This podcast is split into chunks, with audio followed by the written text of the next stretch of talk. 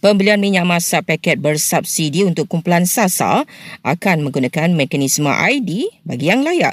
Jelas Kementerian Perdagangan Dalam Negeri dan Kosar Hidup, ia tidak menggunakan aplikasi MySejahtera atau MyCard sebab kegunaan keluarga tidak sama dengan peniaga kecil. Keedah pembelian minyak masak paket subsidi kepada kumpulan SASA akan bermula tahun depan dan 5.8 juta isi rumah daripada golongan M40 dan B40 sudah dikenal pasti layak.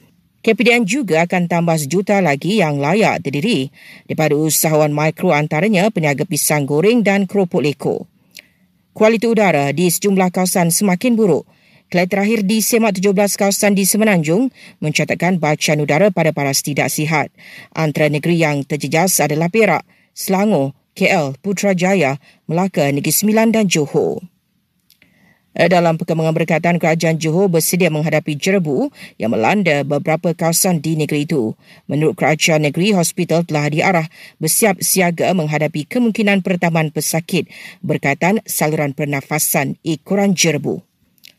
Sementara itu, orang ramai diingatkan supaya elak melakukan pembakaran terbuka, terutamanya ketiga negara berdepan fenomena El Nino.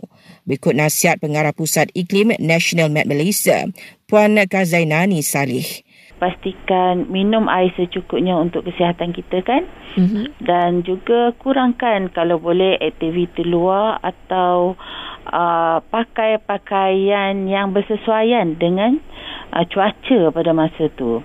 Fenomena El Nino dijangka mencapai kemuncak pada hujung tahun ini dan awal tahun depan. Polis Kelantan tahan seorang lelaki pemegang kad pesakit mental berkatan sekumpulan lelaki berhibur dalam sebuah dewan dipercayai di Gua Musang.